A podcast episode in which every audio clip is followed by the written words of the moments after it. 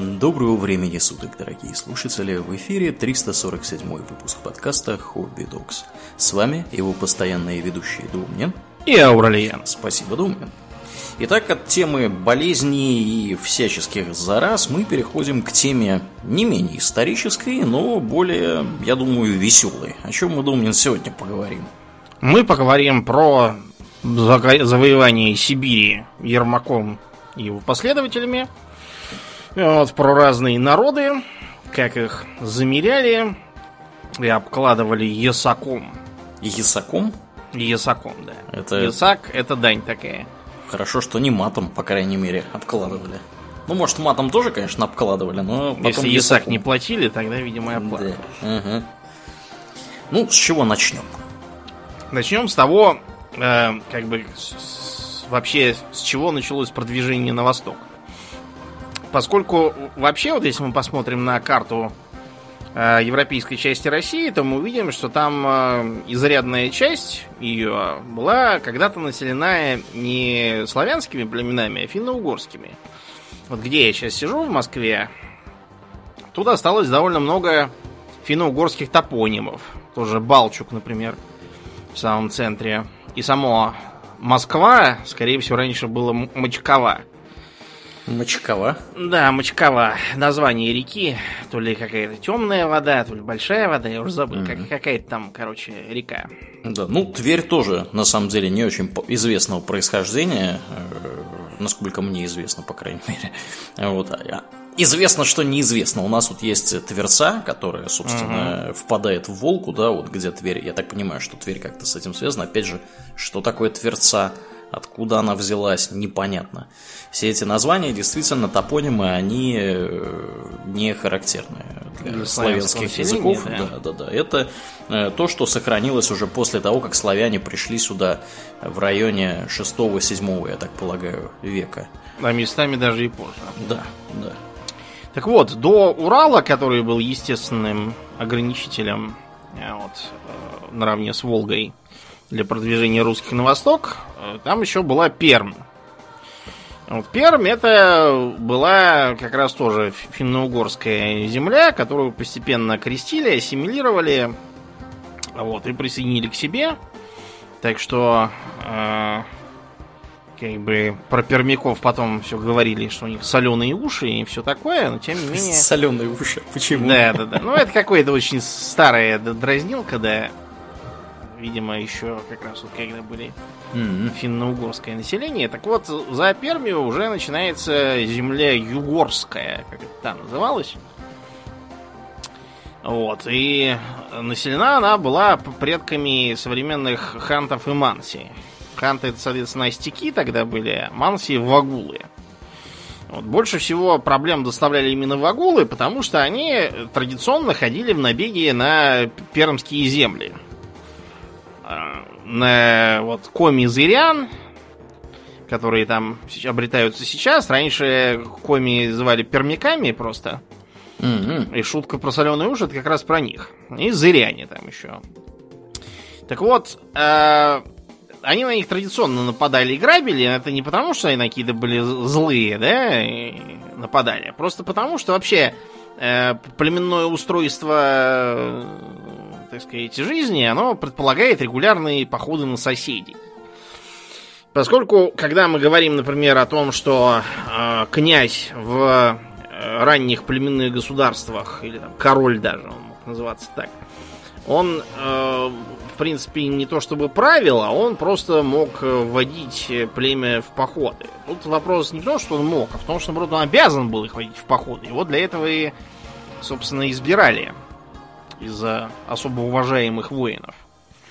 Вот. Это потом уже, когда князья вместе со своей ближней дружиной, навоевав там всякого, начинали отгораживаться от основной массы и превращаться в касту воинов, из которой потом выросла аристократия. Вот. А до этого они всем племенем ходили грабить соседей.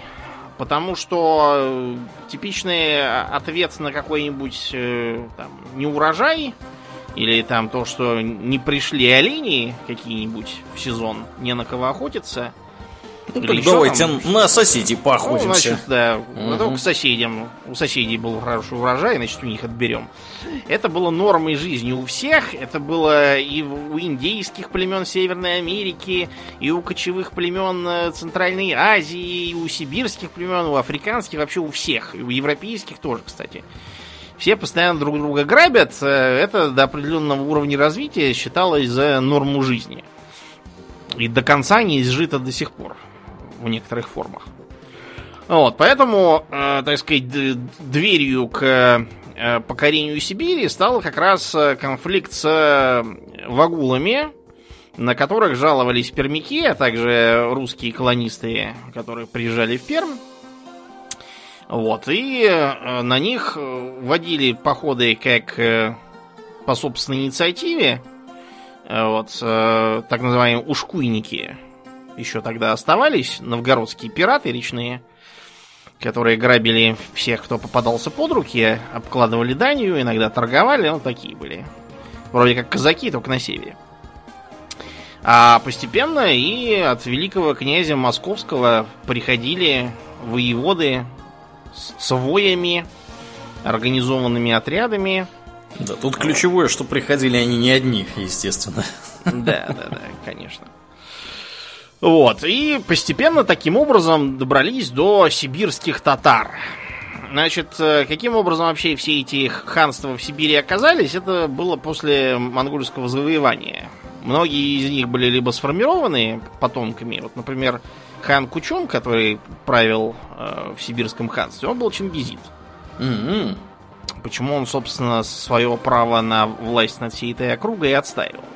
А вот эта вот его позиция, кстати, привела, в принципе, к его поражению, поскольку он воспринимался как просто севший всем на голову на основании своего высокого происхождения чужак, по сути. Так вот, э, все эти походы приводили к тому, что с э, князьями Вагулов и Остяков заключались всевозможные договоры.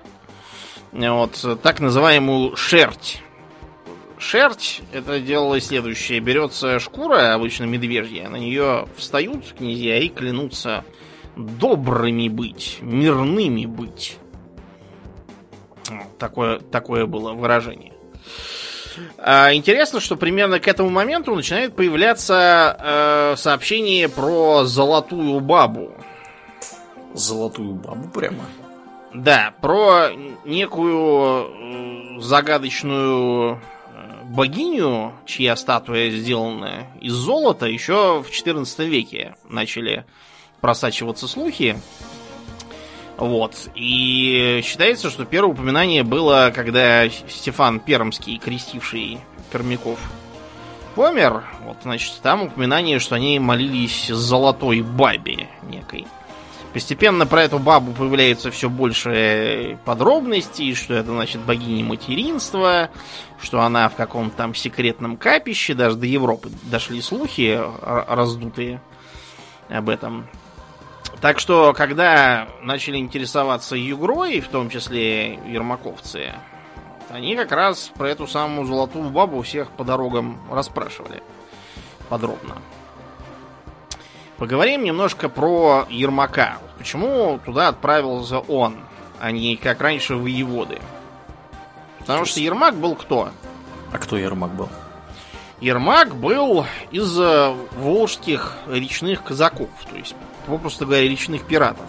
То есть это, короче, частная военная компания по современным Это частная понятиям. военная компания, значит, которая была нанята тоже не государством как таковым, mm-hmm. а торговым домом Строгановых. Ого.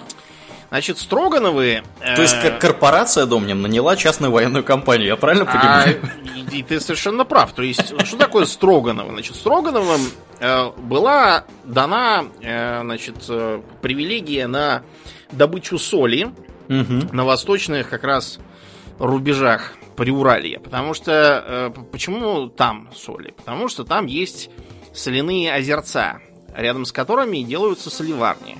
Mm-hmm. А этих соливарнях выпаривают над э, огнем в таких на сотейники, похожих посудинах, соляной раствор, и получается соль. Работа эта не полезная для здоровья, в отличие, например, от работы в соляной шахте. Поэтому, как правило, там крутился контингент такой сомнительный. Нормальных людей туда было не зазвать. А соливарни прикрывали их. В том числе белые крестьяне всякие там воры по тогдашним понятиям. А, кроме того, Строгановы, где как бы соль, там и рыба, которую этой самой солью солят. Ну и заодно пушнина. Потому что, во-первых, там регион такой, во-вторых, для того, чтобы пушнину выделывать, тоже нужна соль. Шкуры просаливаются. А, все окрестности Камы, Прикамья, были им переданы в первоочередное владение. Они имели право, например, возводить там крепости и поселения, а, заводить собственные гарнизоны, в том числе. Ну и вот эти самые территории российской Вест-Сибирской компании такой, угу. они подошли вплотную к землям под контролем хану Кучуму. Начались от него одни неприятности, потому что хотя раньше он вроде как обещал, что все будут друзья-братья, он даже, э, так сказать, признавал на словах верховенства московского царя, но э, на деле он стал устраивать сплошные нападения на земли как Строгановых, так и близких к ним аборигенов. Э, гарнизоны Строгановых не справлялись, они решили привлечь э, специалистов как раз из Волги и, значит, а самого авторитетного, кого не могли найти, звали Ермаком Тимофеевичем. Странное имя Ермак э, вообще это такое как бы такая посудина типа котла, в котором варили продовольствие казаки. Кроме того, Ермаком могли звать повара. То есть, возможно, он просто когда-то был кошеваром. Но на самом деле Ермак э, это не было чисто вот волжское там или казацкое имя. Ермак было типичным э, простонародным искажением для имен, например, Ермолай, или, например, э, Еремей. Э, было такое, например, э, церковнославянское имя Ерм просто. Для русского трудно говорить Ерм, поэтому обычно продолжали до Ермак. И даже имя Герман тоже часто до Ермака сокращалось. Поэтому трудно сказать, что у него там было с именем. Может, его так от рождения назвали, может, погоняло какое, но факт тот, что он уже к тому времени был очень авторитетным предводителем. Вот. И э, с реки Урал, тогда называлась Яек, он собрал э, достаточно крупный по меркам колонизации Сибири отряд в полтысячи казаков. Вот. Казаки там были авторитетные. Например, в их числе был э, атаман Иван Кольцо, который на тот момент находился, кстати, в федеральном розыске. За что же? А он напал на какой-то караван, где, значит, э, ехал, как выяснилось, э, русский посол от татар. Они его провожали. Угу с дарами. Но вот эти эти самые дары позарился Иван Кольцо, так что за такие дела его приговорили к смерти заочно. Mm-hmm. Вот Иван Кольцо решил, что будет очень хорошо слинять куда-нибудь подальше. Да. Вот, можно и в Сибирь тоже. Вот, а э, на территориях Строгановых уже отворился полный атас, вот где сейчас Соликамск, там на тот момент тоже был поселок, так и называлось Солькамская. Угу. Вон он был, потому что его весь уничтожили налетчики Кучума. Вот, и вернулись с справедливо награбленным обратно к себе. Значит, поэтому Ермак построил небольшую флотилию, вот, снарядился, вооружился, обязательно брали с собой огнестрельное оружие, э, на которое, кстати, э, возлагали чуть ли там не главную заслугу в успехе покорения Сибири. Это, сразу, сразу скажем, бред сивой кобылы. Потому что если бы они ехали с трехлинейными винтовками в 16 веке, это было еще можно сказать. Но тогдашние пищали, они стреляли очень редко, не точно, не слишком далеко. Вот, и сказать, чтобы они прямо были так уж эффективны по сравнению с луком нельзя. Кроме того, э, в отличие от лука, стрелу, для которого можно подобрать и еще использовать. Э, при выстреле из пищали тратится ценный порох. Даже если предположить, что там вместо пули можно использовать подходящий камешек угу. с грехом пополам, порох ты из ничего в этой Сибири ниоткуда не достанешь. Поэтому боеприпасы приходилось экономить. А иногда они вовсе кончались, и приходилось чисто на рукопашную рассчитывать или на умение стрелять из лука самостоятельное. Ну, в общем, я смотрю, были мужики храбрые, скажем прямо.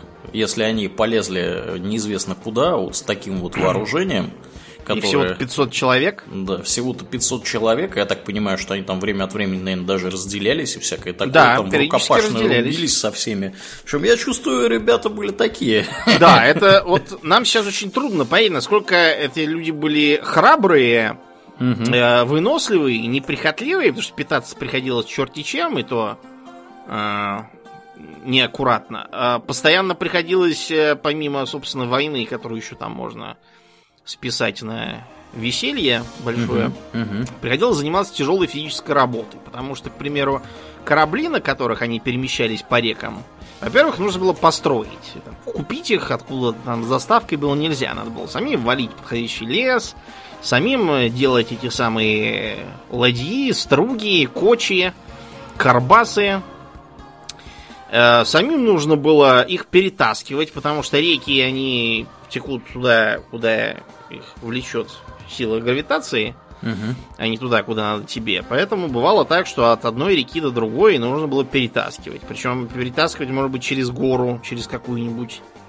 И бывало так, что сделать, к примеру, катки для того, чтобы их э, традиционным путем переволакивать, как это называлось. Вот вышний волочок, да, из которого часть нашей родни происходит, он как раз потому так и называется, что там был один из двух, был, видимо, вышний, был еще нижний какой-то, э, волоков из бассейна, видимо, э, Ладожская Онежских озер, в бассейн Верхней Волги. Так вот, бывало так, что приходилось просто на плечах их тащить. Хорошо, что они еще не очень большие. На местах, куда они добирались, казаки обязательно строили острожки. То есть, опять же, крепости бревенчатые, которые позволяли им укрываться от стрел и э, расстреливать превосходящие силы из э, пищали и небольших пушечек, которые у них тоже, кстати, были. Понятно, что валить лес и делать срубы из бревен, это тоже дело тяжелое, требующее умения, выносливости и старания. Потом э, Сибирь это не самые простые условия природные. Зимой холодно, летом, хотя и недолго, но сильно жарко. Машкара одолевает, гнус лезет в глаза, в нос и чуть ли там не в уши. Вот, и никакого спасу от него нет, потому что это сейчас можно чем-то там опрыскаться, а тогда у них не было даже природных репеллентов. То есть, например, анисовые водки. Ее mm-hmm. там не купишь. Это Ивану Васильевичу хорошо было анисовую водку пить, которую клюшница делала казакам, приходилось как-то так обходиться. Кстати, да, вот бухать тоже нельзя, представляете? В Сибири нечего даже выпить нормально. Только если слабое певцо какое-нибудь у местных позаимствовать. Ну и понятное дело, баб тоже нет. Я так понимаю. Ну, когда нет, то когда и есть. Это смотри, как воевать будешь. Если хорошо, то и бабы тоже будут. Да, понятно. Ну вот, потом бывало так, что даже если река идет как надо, она может быть мелкой, на ней могут быть пороги. Вот, и получалось, например, что э, приходилось, например, Э, устраивать э, небольшую запруду, чтобы воды набрать и проскочить мелководье на реке. Это тоже тяжелая физическая работа. И тем не менее, эти люди, вот, представляете, каким-то образом в таком количестве, теряя людей, не зная, там, не имея ни карты, ни даже хотя бы какого-то представления о том вообще, где что, только некие туманные слухи о том, что где-то там что-то есть, куда-то идти, бороться с местным населением ненадежным, которое сейчас тебя привечает, а через пять минут тебе нож в брюхо засадило. В общем, э, остается только разводить руками. Э, короче говоря, добравшись до столицы Кучума, у них там до этого была столица, где сейчас Тюмень стоит, но Кучум ее распатронил во время политической борьбы со своими конкурентами, там, из Тайбугидов. Была другая династия из местных, не Чингизидов. Вот, а он себе свой э, свою построил столицу на реке Иртыш, называлась Кашлык. Так вот, подобравшись к Кашлыку, э, Ермак построил своих, кратко проинструктировал и в битве на Чувашьей горе разгромил силы Кучума, которые состояли не только из татар, но еще и ну, вот, из Чуваши, из черемисов, там из всех, кого нагребли из э, вот э, Ханта и Мансов тоже. Вот. И несмотря на подавляющее численное превосходство противника, победили. Почему они победили? Потому что, как я уже сказал, Кучум воспринимался многими как пришлый начальник, который всем навязывает свою волю. И до тех пор, пока можно просто ходить и грабить, увозя добычу, это все с большим энтузиазмом. А вот когда нужно вести войну, да еще и с противником, который не боится тебя и сам нападает, это уже совершенно другой вопрос.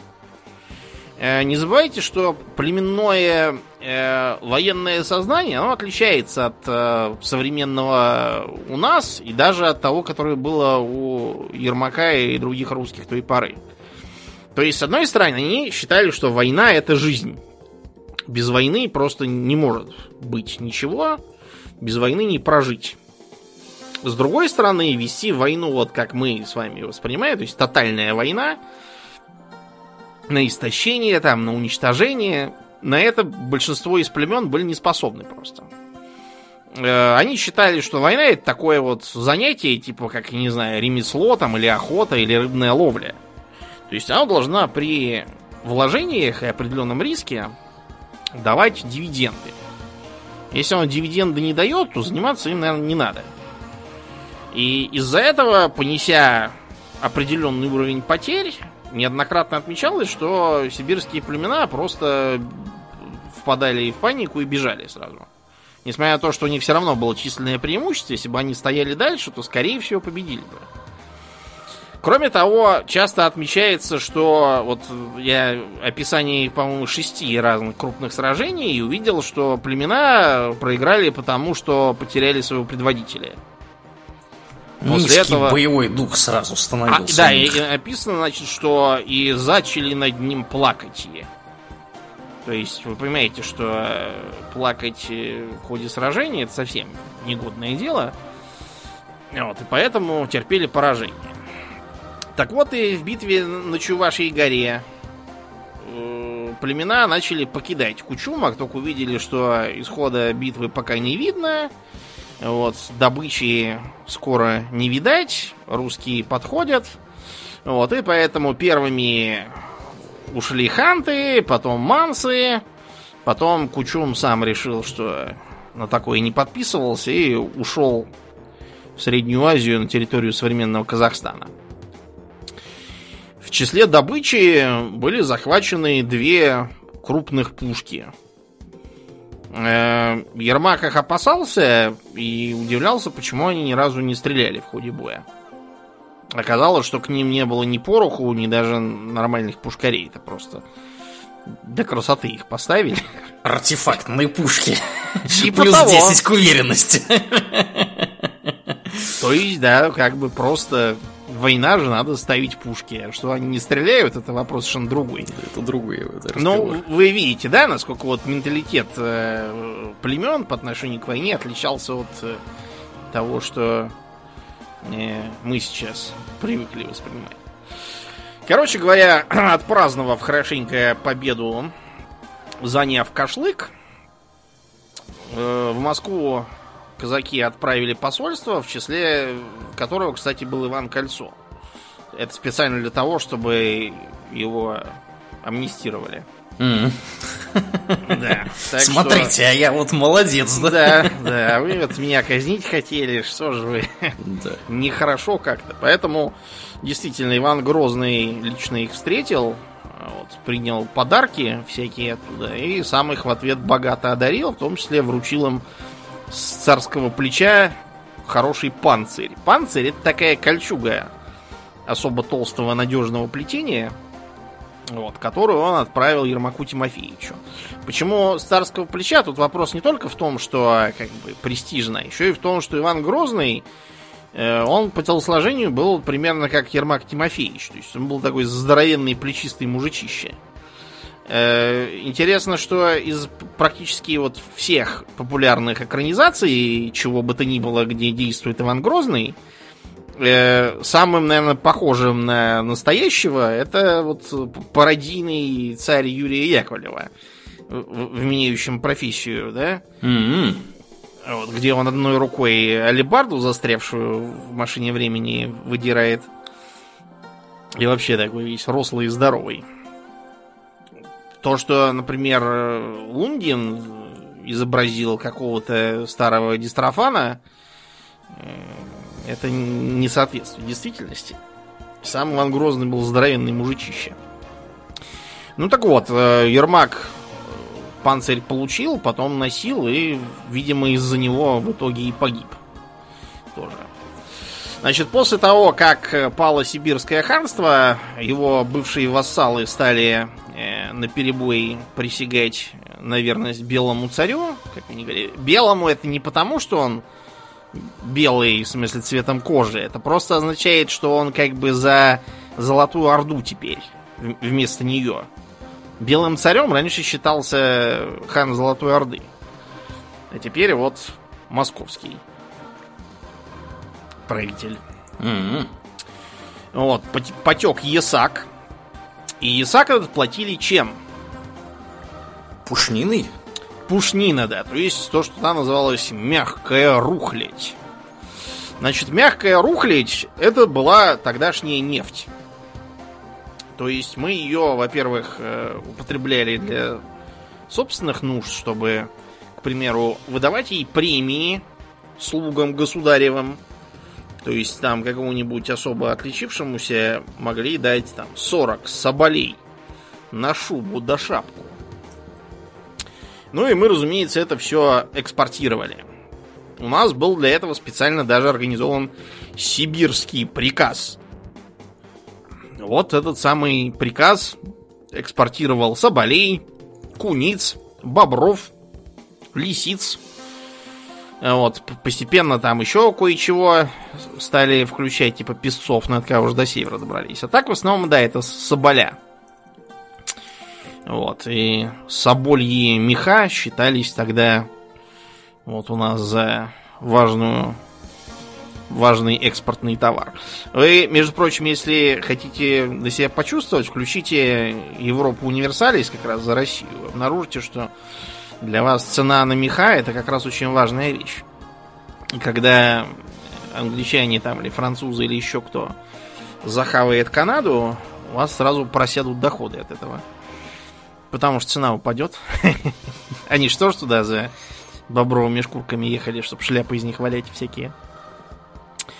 А, тут же, кстати, э, поступили новые подробности про золотую бабу. Что значит э, золотая баба? Это бог золотой литой в чаше сидит, а поставлен на стол и кругом горит жир и курица сера, аки в ковше. Вот, и будто бы, значит, он должен был быть в каком-то там городе, в котором, разумеется, ничего не нашли.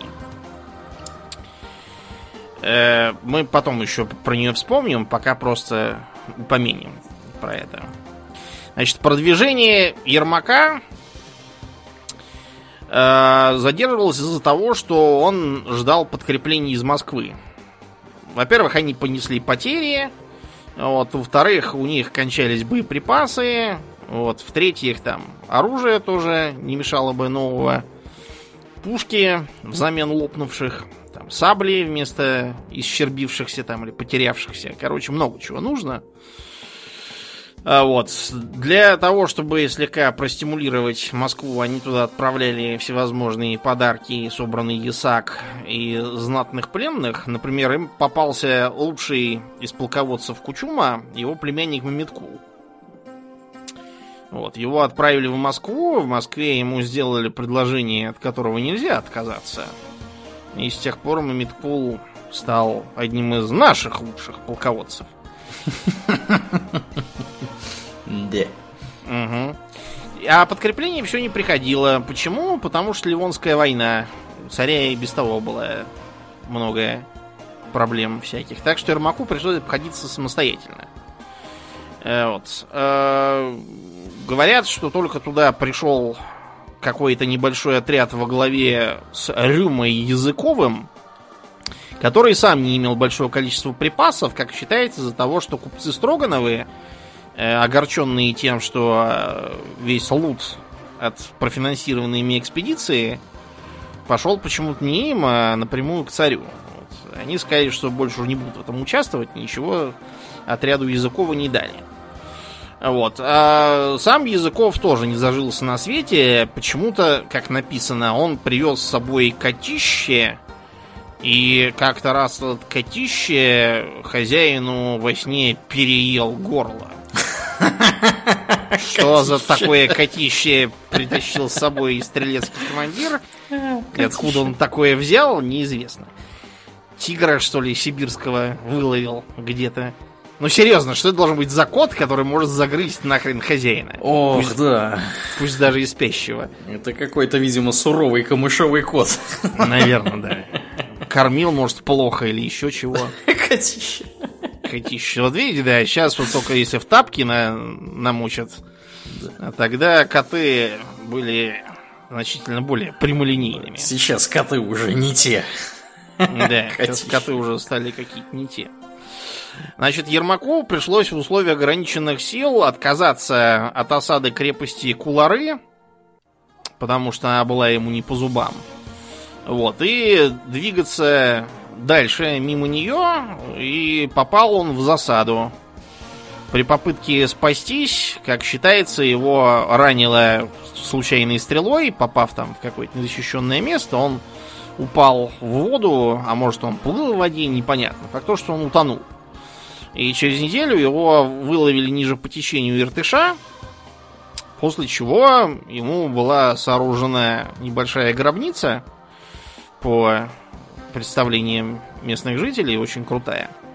А лут с него, то есть этот самый панцирь, там, оружие, шлем, все остальное, их разделили между самыми знатными мурзами и шаманами и раз, развезли. В общем, то есть это были вот такие легендарные шмотки сняли mm-hmm. с босса.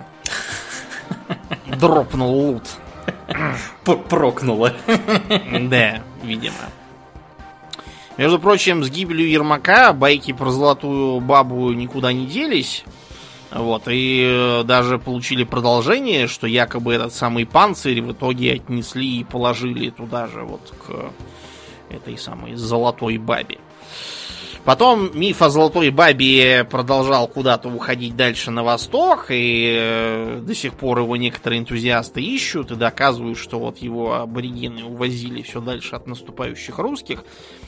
Ребят, если мы посмотрим на, например, мифы про всякие там Эльдорады, сокровища инков, майи и еще там кого-то, мы тоже обнаружим, что там такая же история. Якобы э, в каждом новом городе их не находят. На вопросы, где золото, все говорят, уже увезли туда-то и туда-то. Конкистадоры едут дальше, ничего в итоге не находят. Это все говорит о чем? О том, что никаких золотых баб не было. Это, скорее всего, раздутый э, в рассказах и жадных умах казаков какой-нибудь простенький деревянный идол, мало ли там каких было, какой-нибудь, видимо, богини-матери. Может быть медный, может быть там золотой, ну, конечно, не такой прямо в рост человека, а маленький совсем. Вот, который, может быть, и спрятали, может, его и не было никогда, может, его просто не заметили в добыче, кто-то в карман сунул, и все. Так что я бы советовал всем этим колдоискателям оставить легенду в покое. Золотой бабы вы не найдете. Ну так вот, гибель э, Ермака придала смелости э, аборигенам, что привело, например, к попытке восстания хантов, напавших на отряд воеводы Мансурова, который у них там как раз стоял постоем. Вот, и они, осадив его в Обском городке, понятно, что на реке Оби, принесли как раз от э, идола к стенам, чтобы, не знаю, устрашить, что ли, осажденных русских. Русские не устрашились, а со стены из пушки шарахнули по идолу и разнесли его в мелкие клочья. После чего восстание как-то сразу завяло, затихло, и все сразу принесли ясак. Идолов да. больше не приносили. Да, идолов больше не приносили. Все как-то приуныли сразу. Э, тем временем Кучум продолжал зверствовать на юге Сибири, причем он нападал там вообще на всех подряд, в том числе на своих бывших подданных, э, за то, что типа они его бросили и не подчиняются ему больше. Ему предлагали замириться, жить в Москве, платить ему приличные деньги, там, вернуть ему всяких захваченных родственников – в том числе жен, но Кучум отвечал, что когда ему здоровому и сильному предлагали такое, он их послал, а теперь, когда глух и слеп и безо всякого живота, ему просто не солидно такое соглашаться. Он попробовал сунуться к калмыкам, получил там по шапке, потом двинулся к нагайцам, и они его замочили. На этом история сибирского ханства может считаться законченной.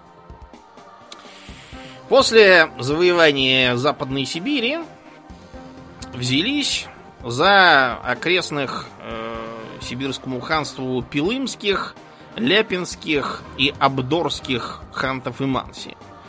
С ними были проблемы, потому что они то замерялись и обещали дать ясак, вот, то э, опять восставали, э, постоянно перебегали отдельные племена с одной стороны на другую. В общем, в итоге их замерили и обосновались э, на э, нижнем течении Енисея, где вот как раз потом будет сидеть Терран Сталин в ссылке в Туруханском крае.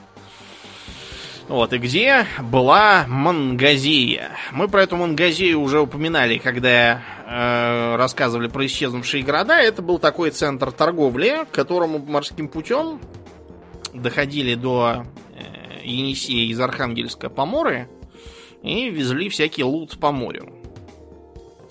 Тогда это было выгодно, просто потому что идти северным путем э, вдоль моря было тяжело из-за немцев. Немцы, которых там называли самоедами или просто самоядью, они ничем не отличались в смысле воинственности от других аборигенов Сибири, и более того, они очень быстро смекнули, что туда-сюда ездят караваны с ценным лутом. Следовательно, можно грабить караваны. Особенно много проблем доставляли так называемые юраки. Юратская кровавая самоядь, как их называли, особо злобные и непримиримые.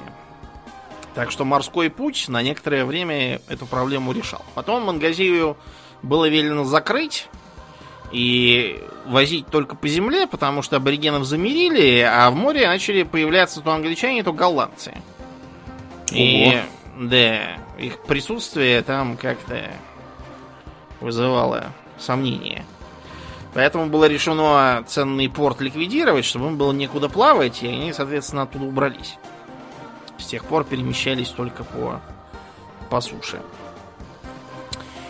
Значит, э, Обский городок, выдержавший тогдашнюю осаду с применением идолов, в 1594-м пришлось оставить самим. Сожгли его, чтобы аборигены его не захватили. Вот, и не могли использовать. Почему его сожгли? Потому что пришел, пришло подкрепление с новыми инструкциями. Вот. Выдвигаться вверх по обе, потому что там находился городок князя по имени Бардак. Бардак? Да. Профессор Хаус, генерал Бардак. Сил смерти и разрушения.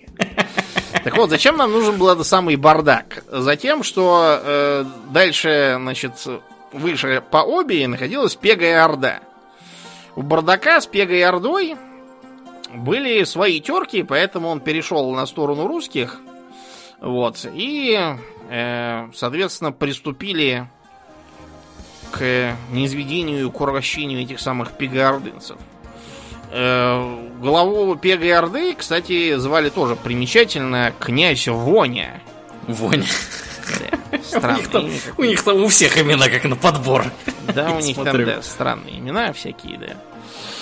Вот. Э, Воню тоже замерили. И на месте Пега Орды построили Нарым. Кстати, у Бардака во владениях это вот где сейчас Сургут. Угу. Да. Все, видите, земли-то там нефтяные. Земли богатые. В будущем помогут, да. Э, добрались таким образом до трех новых рек. Все три называются Тунгусками. Подкаменной, Нижней и Верхней. Верхняя сейчас чаще именуется Ангарой. Там сейчас он Кутузская бунтовала, да. Вчера только подавили, говорят, ночью. А что, они бунтовали, неизвестно? Неизвестно. Почему-то. Понятно. Чего-то им не хватало. Так вот, э, с Енисея до Лены проходить приходилось через э, тунгусов, то есть Ивенов и Эвенков, как мы их сейчас называем. В общем, Ленский бассейн при, привлекал тем, что там, во-первых, ходили слухи про золото, которое там добывают. И будто бы там даже прям целые богатые страны есть. И будто бы туда когда-то Александр Македонский выселил нечистые народы за пределы своей державы. Нечистых народов не нашли, равно как и чего бы то ни было связанного с Македонским. По понятным причинам, мы когда рассказывали про Македонского, говорили, что дальше в Средней Азии он все равно не ходил. Так что в течение Лены ему делать было нечего. Так вот, с тунгусами начались терки не потому, что их сразу хотели завоевывать, а потому, что тунгусы воспринимали хождение промысловых партий, бьющих зверя, как э, ненужную конкуренцию. Вот, поэтому тунгусы, которые были люди воисты, боем жестокие, они сразу же, как только замечали промысловиков, устраивали засаду в удобном месте и старались их истребить. Вооружены тунгусы были хорошо, по тогдашним понятиям, то есть, э, несмотря на то, что сами не обрабатывали металл еще, вот, они его выменивали у своих южных соседей. Где сейчас Новокузнецк? Вот почему он Новокузнецк?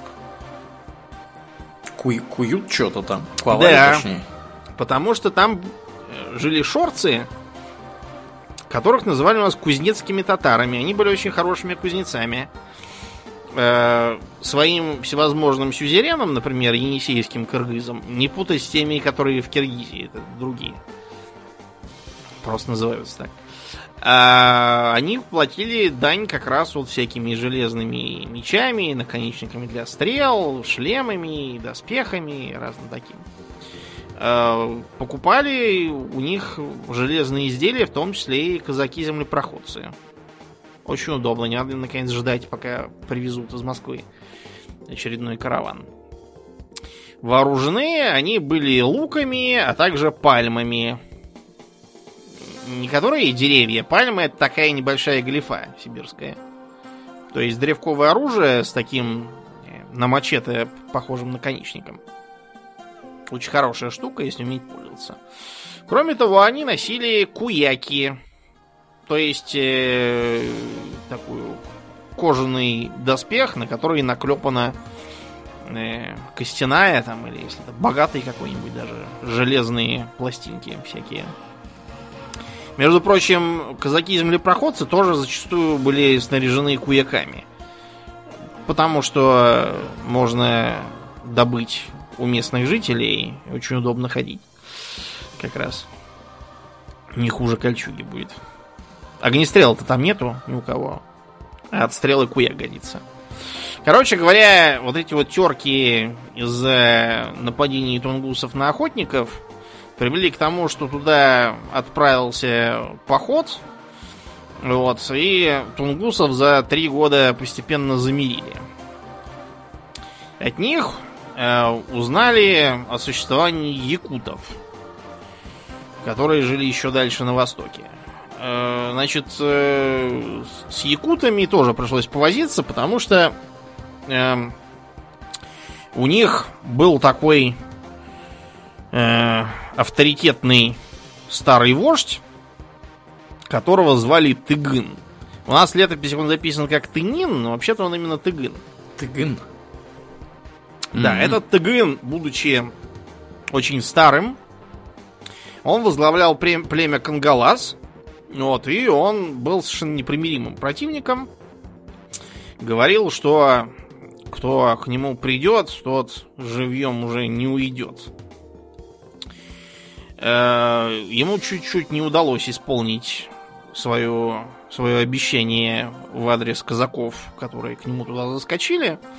И у них долго ходила там в Якутии легенда о том, что значит, э, у русских нашлись волшебные крылатые корабли, которые позволили ему бежать вверх по течению обратно в Енисейск.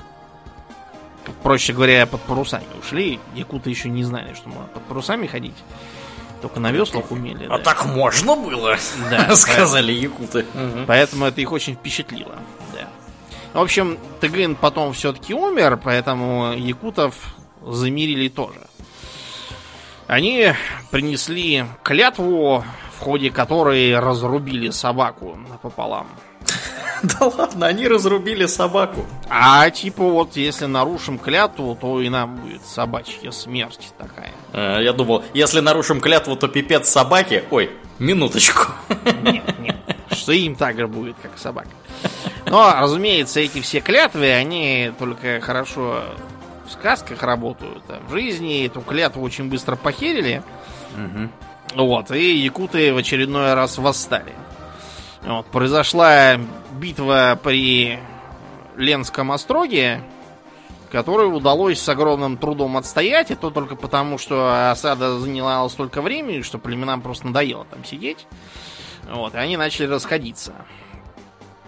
Таким образом пришлось эту, эту самую осаду и снимать. Вот. Следующими познакомились с бурятами. Значит, с бурятами познакомились потому, что они традиционно, как и вообще все, нападали на соседей и грабили, в том числе на тунгусов. Тунгусы пожаловались э, в Москву, что на них тут набегают. Нельзя ли с этим что-нибудь сделать? Да, поэтому, да, к бурятам отправили и депутацию, Каковая депутация была встречена с почетом, в их честь устроили пир, в ходе которого ее всю зарезали. Да. Да. А, тем не менее, в общем, бурятов в итоге тоже замерили постепенно. Из интересных легенд об этом э, мне попалось то, что когда они убитых русских по обычаю сложили в погребальный костер вместе с их оружием и снаряжением, чтобы оно типа с ними ушло в загробный мир. Они туда положили в том числе и огнестрел, который частью был заряжен.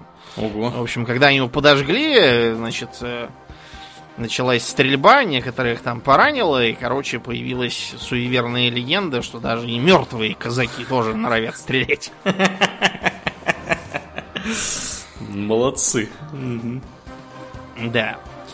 Тем не менее, в честь э, замирения с бурятами был построен город Братск, чтобы, так сказать, новонайденных братьев таким образом увековечить.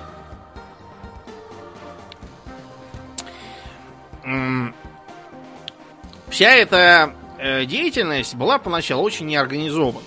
И как раз многие восстания возникали из-за того, что разобрать, кто где кому платит ясак, было не так-то просто.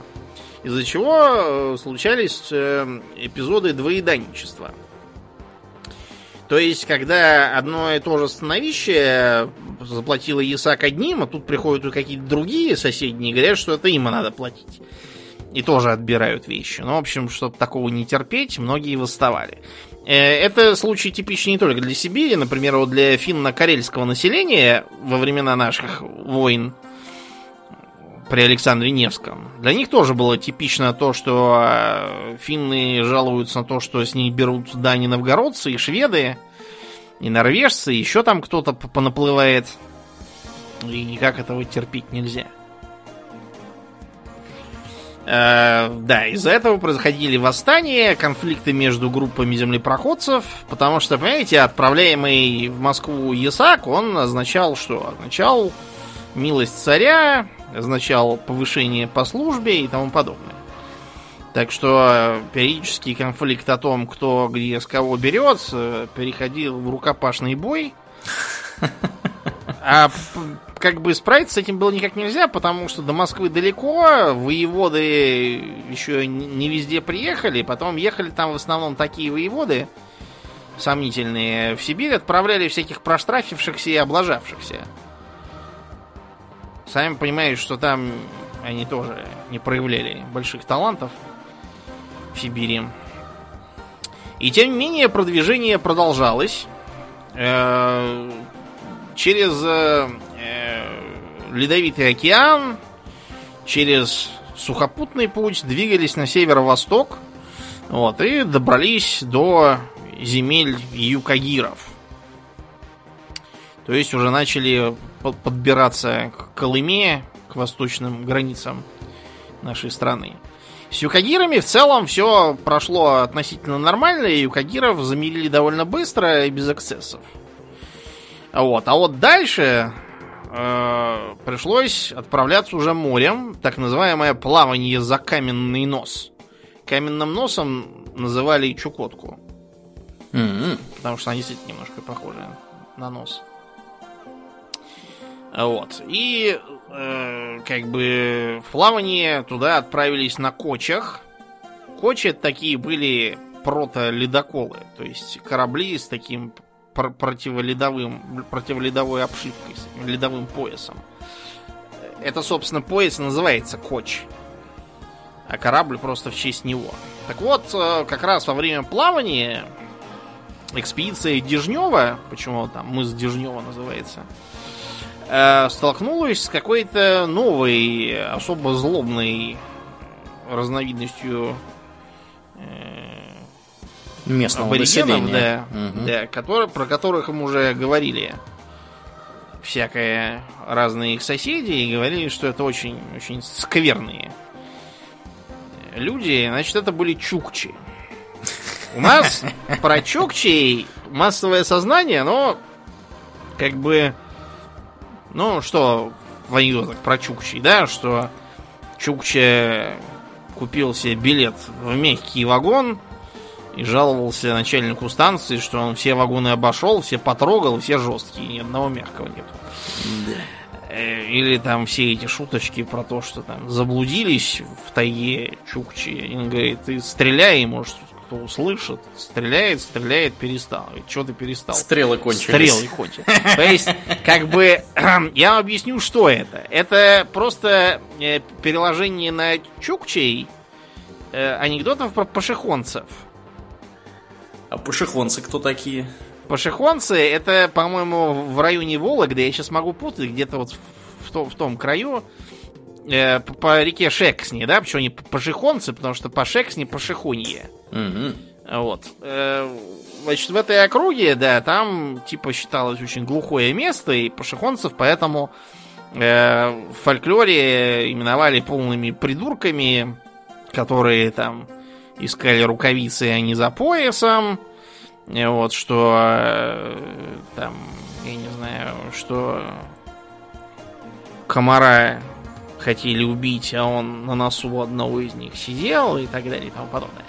Так вот, пашихонцы с тех пор все повывелись, там живут совершенно нормальные люди, и оно как-то переползло на чукчи. При том, что реальные чукчи ничего похожего из себя не представляют.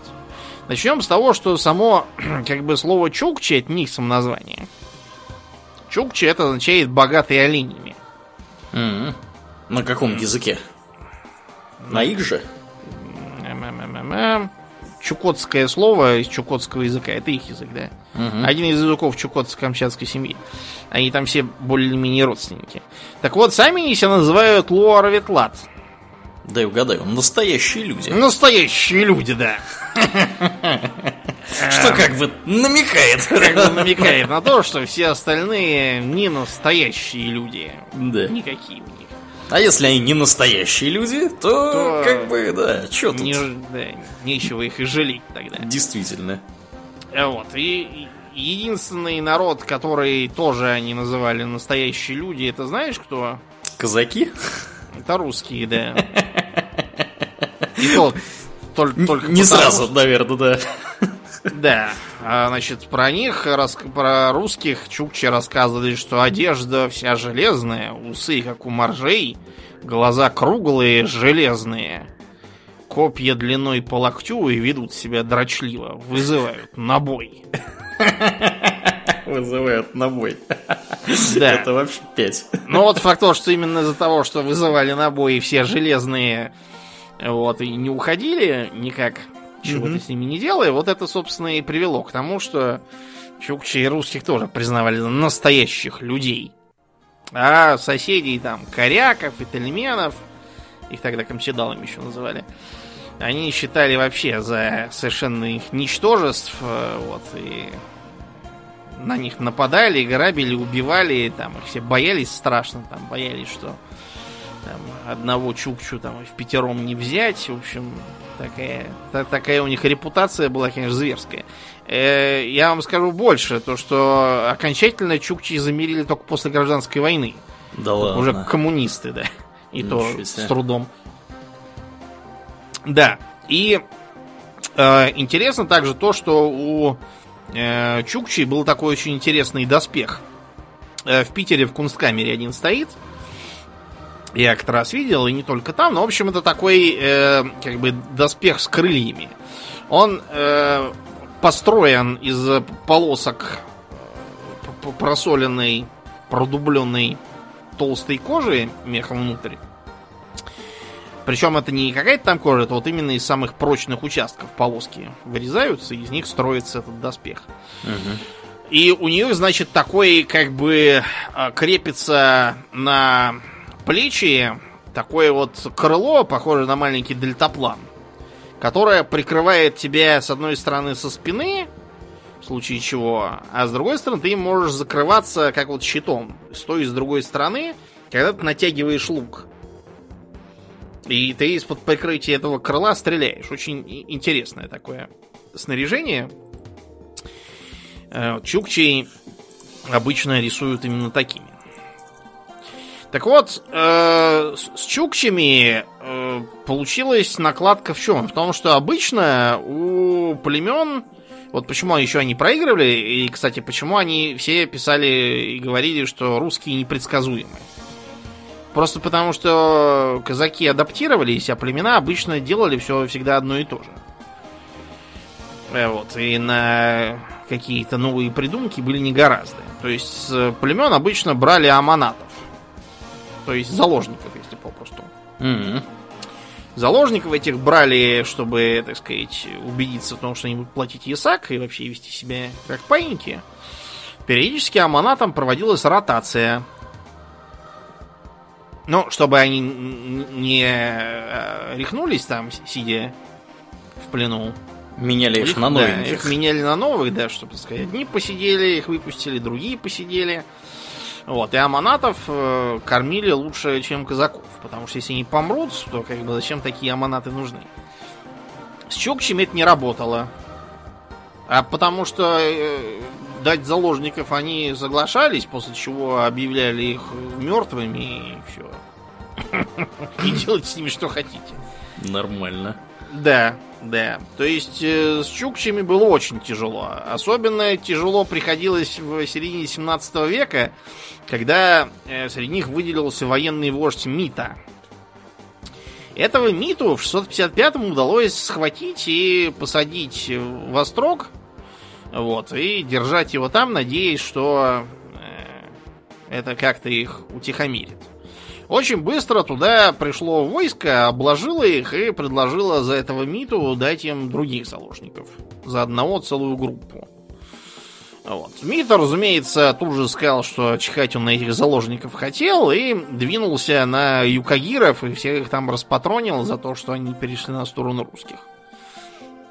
Короче говоря, единственное, что кое-как эту войну притушило, была начавшаяся среди воинов МИТа эпидемия оспы, О-о. от которой они там все и поперемерли. Если бы не это, даже не знаю, что бы было. Короче говоря, э, с чукчами в итоге нашли все-таки подход. Э, вместо того, чтобы воевать, подкупать их подарками, и вместо того, чтобы откладывать ясаком, их как бы э, к ясаку привели, но не к фиксированному, а к тому, какое они сами сочтут для себя посильным. Понятно, что они ничего не хотели платить. И ничего и не платили. Вместо этого с чукчами были установлены, был установлен выгодный товарообман, и при помощи миновой торговли на всякую ерунду у них этот ясак все равно добывали. Получалось, что это все равно выгоднее, чем воевать. И таким образом вот как-то с Чукчами и решили вопрос, э, вплоть до гражданской войны и победы красных, у Чукчи не было никакого имперского управления, и они продолжали жить как и раньше. Ничего то есть, себе. То есть, как бы, да, все, что все, что от них требовалось, это не нападать на купцов и вообще на соседей, а в остальном они могут делать, что хотят. И только красные там все-таки решили, что надо строить социализм в одной отдельно взятой стране, и чукчи тут не исключение. Они там еще немножко побунтовали, но с красными шутки плохи, это те не казаки, поэтому сейчас они сидят себе попивают водку и на кого не посягают. Добрались тем временем мы до Охотского моря. Его поначалу называли как-то по-другому, но там, в общем, э, построили на реке Охоте, потому что там, видимо, охота была хорошая. Э, Охотск, и в его честь назвали и море, собственно. Там у моря нашли тунгусов, местных ламутов, так называемых которые были на более низкой степени развития, чем их собратья, и они еще даже не понимали, что такое металл путем. Пользовались исключительно костяными орудиями, и даже лес, как записано, валили костяными топорами. Тем не менее, оказалось, что они, разумеется, полные отморозки со своими этими костяными томогавками, и, в общем, с ламутами потом казаки хлебнули горе, будь здоров. Замерили их с трудом, только просто потому, что уже подошли, так сказать, цепи острогов и окружили всю их территорию. Так что на берегах Охотского моря тоже утвердились. Его, кстати, в честь этих самых ламутов называли Ламским морем. Mm-hmm. Да, этим ламутам даже удавалось, по-моему, два раза изгнать русских вообще. Ну, не то чтобы изгнать, просто было решено, что очень много геморроя и очень мало ясака выходит, и лучше на время отойти. Потом все-таки их дожали. Значит, помимо того, чтобы искать там мягкую рухлядь, э, были также и мысли о том, чтобы найти какие-нибудь э, плодородные земли, а не одну тайгу. Где бы можно было выращивать не только хлеб, но и всякие ценные фрукты, типа винограда. Поскольку у нас тогда, вот вы представьте себе, да, Россию 17 века. Россия 17 века, она э, на юге заканчивалась в районе Брянска. Вот на, на этом примерно уровне. То есть mm-hmm. дальше все. Дальше там либо польско-литовские земли, либо всевозможные крымские татары, нагайцы и тому подобные товарищи. То есть там никакого вам Краснодара и даже никакого Волгограда. Так что с теплыми черноземами, где можно выращивать арбузы, как раз вопрос стоял остро. И слухи об этих самых богатых плодородных землях, где аборигены живут не только охотой и тем, что режут друг друга без перерыва, но и земледелием, указывали на бассейн реки Амур – и, значит, э, на Амуре действительно были обнаружены земли дауров. Каковые дауры сеяли, пахали и, да, вроде как даже хорошо жили по э, представлениям сибирских аборигенов. К ним была отправлена экспедиция Пояркова. Вот, каковая экспедиция стала с них требовать э, хлеба, слово за слово, шутка за шутку, ну и, в общем... Случилась поножовщина. Да, случилась поножовщина, так что э, в итоге дауры их обложили в их остроге и чуть не уморили голодом. Э, доходило до того, что они всех мертвых дауров, какие там полегли под стенами, всех их скушали за зиму. Да, потому что жрать было нечего. Только вот весной, когда дауры тоже от голода ушли обратно, Паярков э, отправился вниз по Амуру. Познакомился с нанайцами, в частности, которые занимались в основном плаванием по реке, ловлей рыбы, битьем всякой приличной живности и тому подобного. Вот. Таким образом, слухи получили подтверждение, и на Амур начался знаменитый поход Хабарова. Хабаров свою фамилию имел неспроста. Был он человек весьма предприимчивый, храбрый, э, хитроумный и при этом весьма отмороженный. Отмороженный прямо? Да, да. Значит, этот самый Хабаров был одержим как раз идеей того, чтобы поехать куда-нибудь, чего-нибудь там пограбить. Вот, и позавоевывать себе. Он был изначально из э, первых колонистов Сибири. У него там его предки еще приехали колонизировать земли. Ему колонизировать было скучно, он добился у воеводы в Якутске Францбеков. Францбеков он был немец. Поэтому такая фамилия. Он добился от него разрешения отправиться в экспедицию дальше. Взял у него немножко денег под проценты.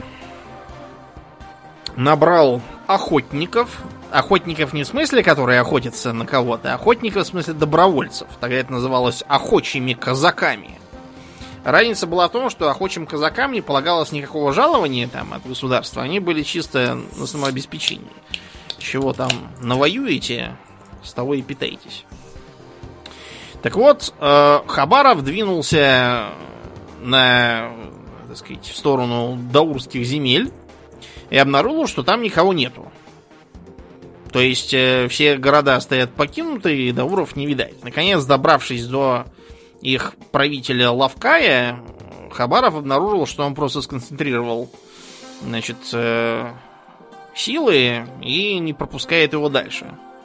Тогда Хабаров решил потянуть время, двинулся обратно в Якутск, навешал там Францбекову лапши про то, что якобы найденная невиданная богатая земля, где прямо вот приходи, бери что хочешь. Вот, и Амур это вторая Волга. Францбеков развесил уши, вот, э, вручил ему еще всяких припасов и оружия, 150 человек. Вот, и Хабаров двинулся обратно. Вот, ему удалось разгромить Лавкая и обложить Дауров ясаком. Вот, и двинуться дальше на лыжах, потому что Амур замерз. Э, Хабарова как раз э, с этого момента начинают э, считать за неоправданно жестокого командира, который ведет себя агрессивно и грубо по отношению к аборигенам и таким образом нарушает строгие предписания высшего руководства о том, что есашных людишек приводить под московскую руку лаской и приветом, а не жесточью. Так вот, Хабарову на все эти указания было наплевать.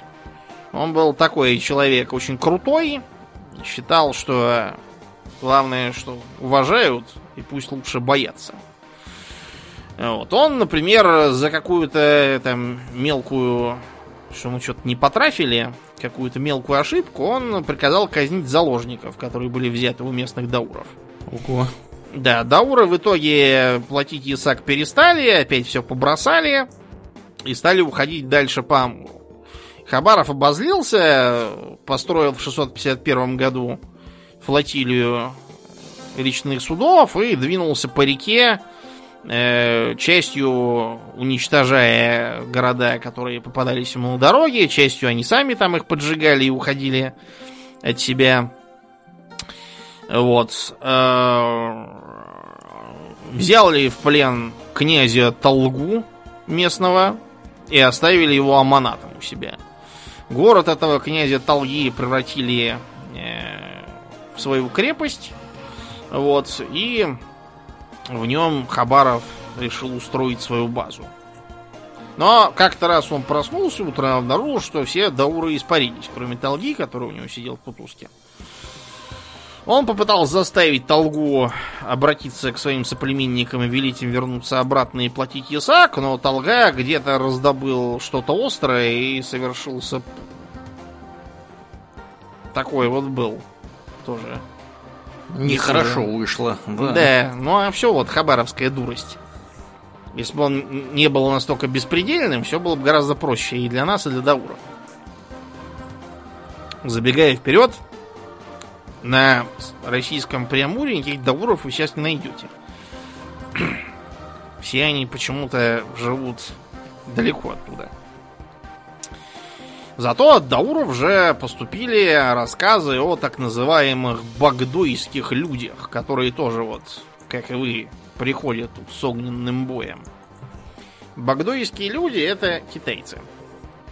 А если угу. точнее, маньчжурцы. Потому что маньчжурский Багдыхан, по-монгольски будет Багдогаген, он был тогда кем? Китайским императором. А. Да, династии Цин, последней китайской династии.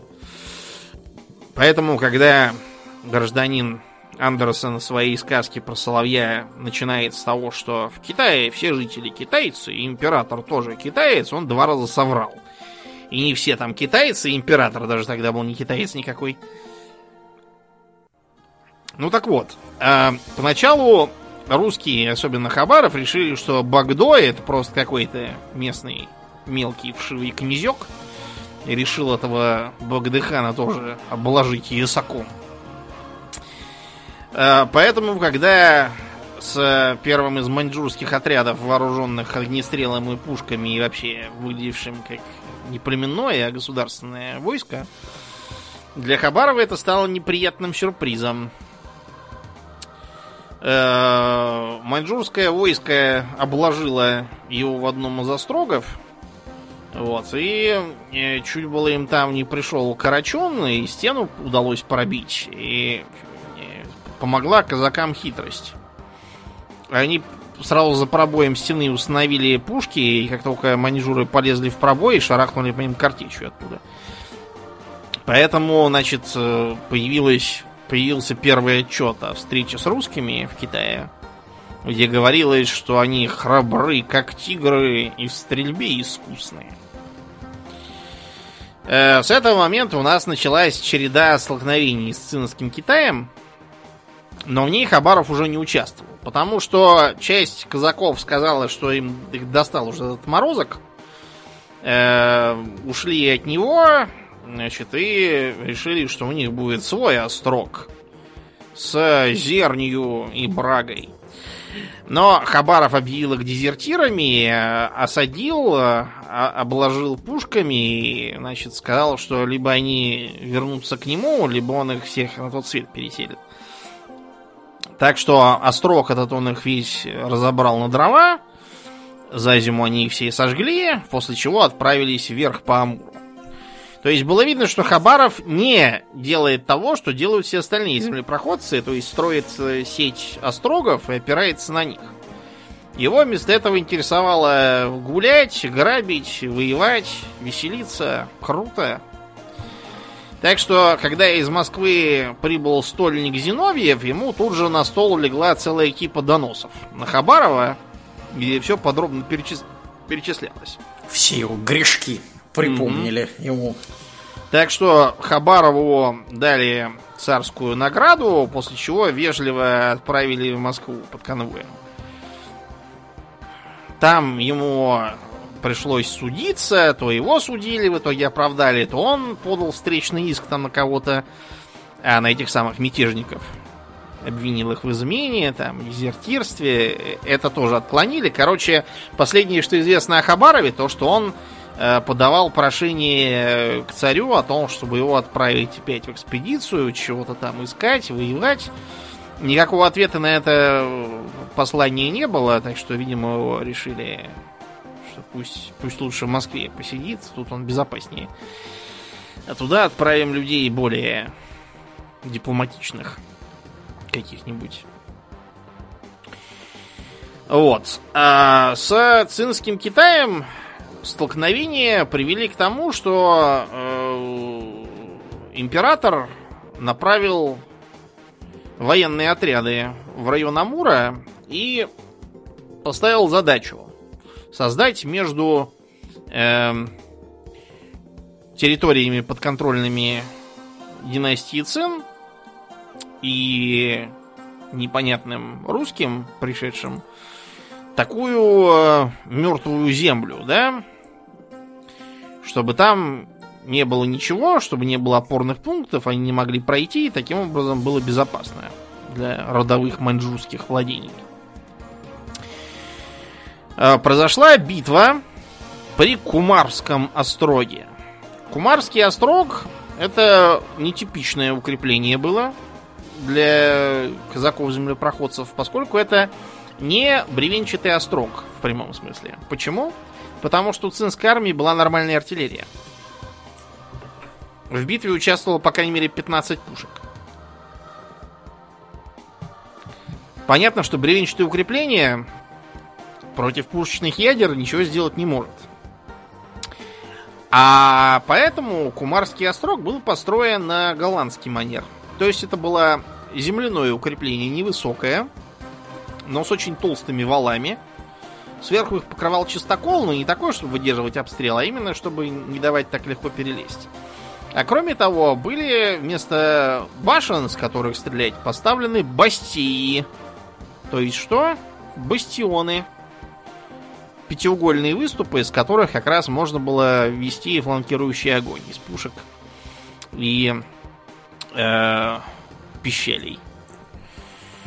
Вот эта вот передовая конструкция и привела к тому, что э, превосходящие силы маньчжуров были вынуждены снимать осаду. Правда, э, после того, как они ушли, от гарнизона там осталось 3,5 человека, им тоже пришлось туда убираться быстрее, потому что и припасов нет, и народу нет. В общем, пришлось его пока оставить. Э, до лучших времен. Следующим столкновением э, стали бои при Селенгинском остроге. Это такой был сравнительно э, традиционный деревянный замок, и Албазинском остроге. Албазинский острог, там было прямо пафосное превозможение. Э, цинский полководец Лантани пытался его поджечь. Э, вот, э, обстреливал там из пушек калеными ядрами, уничтожил прицельным огнем хлебные запасы у них. В общем, э, бой был суровый, и в итоге Албазинский острог мы хотя и удержали, но потом его по договору все-таки разобрали и сожгли. Потому что на переговорах с цинским Китаем, которые проходили в Нерчинске, китайцы прибегли к давлению силой. То есть, проще говоря, э, прибывшего посольства они окружили со зловещим видом своими войсками и даже стали делать демонстративные приготовления к осаде. Так что пришлось пообещать, что Албазинский острог мы оставим, а зато все остальное будет нашим.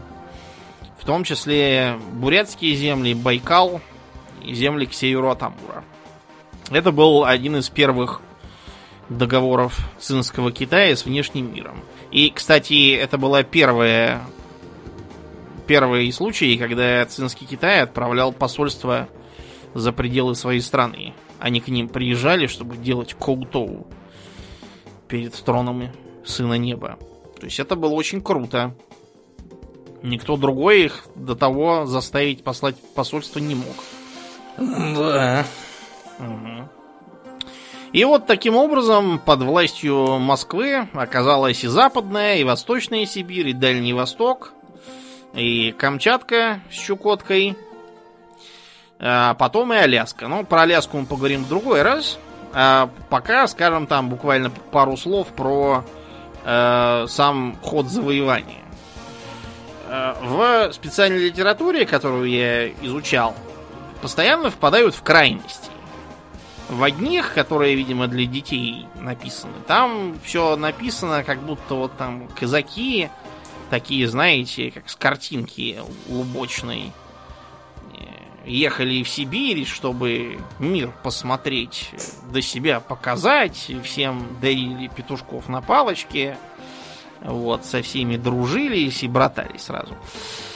В других написано про злобных звероподобных уголовников, которых э, из самых там злачных мест посылали на восток, которые там всех резали, насиловали, ели живьем, вымогали деньги, покоряли, колонизировали, внитали и так далее и тому подобное. И та, и другая точка зрения, разумеется, ну, несколько... Излиш... Да, да.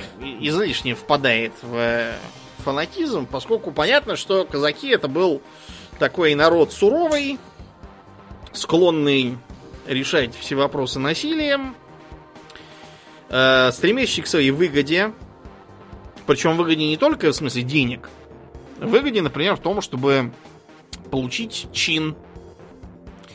Э, например, тот же Хабаров, по-моему, стал сыном боярским в итоге.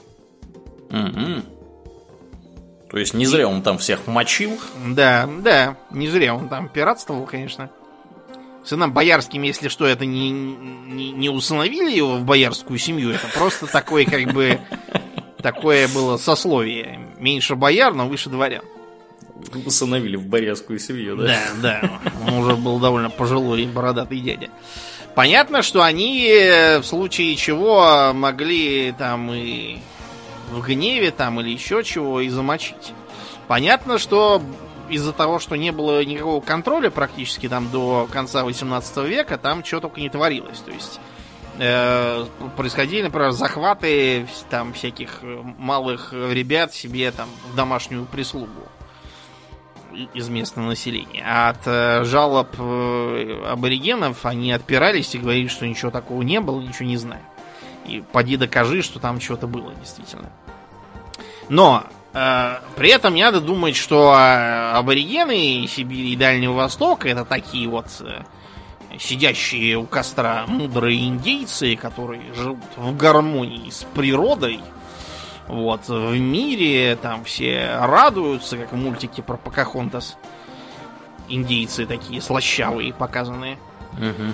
Вот. Э, ничего подобного не было. Это весьма воинственные, жестокие, считающие, что война это неизбежная часть жизни, что участие в нападениях, причем не просто там защита родины какая-то, а просто вот нападение их ни с чего.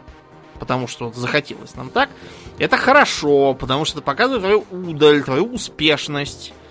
Ты можешь э, награбить там себе чего-нибудь, да, ты можешь э, рабов себе взять, которые будут тебя дома обслуживать, подметать у тебя в юрте или в яранге, или в чем ты там живешь. Э, кстати, у аборигенов Северо-Востока был обнаружен японец, сидящий там в плену. Да ладно. Да. Они его случайно прибило, штормом унесло, они его там взяли в рабство, вот наши его оттуда выкупили, привезли его в Москву был первый японец, который попал в Москву. Э, даже вот про всякие эксцессы в 20 веке сообщают, что там у Чукчи какая-то там попавшаяся случайная тетка сидела на положении посудомойки крепостной. Mm-hmm. Ее там то ли в 40-х это было, то ли в 50-х. Короче, довольно-таки недавно. Когда уже как бы надо понимать, что так нельзя. Э, Потом, э, как бы рассказывая про чудовищную жестокость казаков, ну не забывайте, что про аборигенов там рассказывают они друг про друга, чего только не говорят, что там кому-то кишки выдрали и на голову намотали, что там носы и уши с трупов собирают в качестве трофеев и носят потом на парадном костюме. Э, вот, что как бы это все племена такие, они с вас э, кожу снимут и на барабан ее натянут. Без всяких там колебаний, потому что они настоящие люди, а вы вот никто. Пока вы не докажете, что у вас железные глаза, что вы дрочливы и вызываете на бой. Тогда они вас будут считать за настоящих людей. Да. Ну и, наконец, бессмысленно обсуждать людей 16-18 веков, да, по меркам века 21. Это хорошо, сидя в Москве, попивая смузи в барбершопе, рассуждать про то, что нехорошо драться и завоевывать. А в 16 веке там либо ты, либо тебе. Там да. со, всех, со всех сторон у всех враги. Э, вот, и как бы выбора большого нету. Как бы то ни было, Сибирь мы покорили. Э, считать это колонизацией нельзя. По очень простой причине. Э, колония отличается от метрополии тем, что э, в ней применяется другая система управления. Колониальные губернаторы, да, назначаем. Вот почему, к примеру, Латинская Америка вся от испанцев и португальцев в итоге ушла, как колобок от бабушки. Это не индейцы там всякие с неграми восстали, да, это восстали креолы, то есть испанцы, которые родились там, и которые по меркам э, Испании метрополии были недочеловеками. Абсолютно все чиновники в администрациях все назначались строго из э, Испании как таковой, а креолам ничего не доставалось. Вот поэтому они и восстали, собственно. Вот это колониальная администрация. В Сибири никогда ничего подобного не было. Более того, в всяких завоевательных походах и экспедициях постоянно участвовали сами аборигены. Замерили ханты мансов, стали с ними ходить там на якутов и татар. Замерили татар, с ними пошли э, на Эвенков. Замерили Эвенков, с ними пошли на Дауров. Замерили Юкагиров, с ними пошли на Чукчей. Благо, постоянно приведение под ясак того или иного народа тут же означало конфликт с его соседями. Потому что они говорили, мы вам платим ясак, вот приезжайте, помогайте, у нас конфликт с ними. И все. Вот так по цепной реакции, пока мы не уперлись в море, оно так и катилось. И это было неизбежно. Объективно по историческим причинам. И на этой э, позитивистской ноте закончим. Будем, да, на сегодня закругляться. Как обычно, мы благодарим всех наших подписчиков у Дона Патреона. Как и всегда, мы особенно благодарны Аделю Сачкову, Алексу Лепкалу, Атлантию, Дарексу Фортуна, Ежу, Жупилу Империализму, Николу Перуму и Философскому камню, одному злому фалафелю Ярославу Харищенко. Огромное спасибо вам, ребята, за то, что продолжаете нас поддерживать в том числе в эти нелегкие времена. Также мы напоминаем, что у нас есть группа ВКонтакте, Твиттер, Инстаграм э, и канал на Ютубе. Приходите и туда, у нас там тоже интересно. Если вы слушаете нас где-то, где можно нас оценить, проставив некоторое количество звездочек, пожалуйста, найдите минутку сделать это. Это сделал, это очень здорово помогает подкасту приехать в подкаст-приемники к новым слушателям. Ну, а на сегодня у нас все. Мы будем плавно перетекать после шоу. Мне остается лишь напомнить, что вы слушали 347 выпуск подкаста «Хобби Тукс». И с вами были его постоянные и бессменные ведущие Думнин и Аурлиен. Спасибо, Думнин. Всего хорошего, друзья. Пока.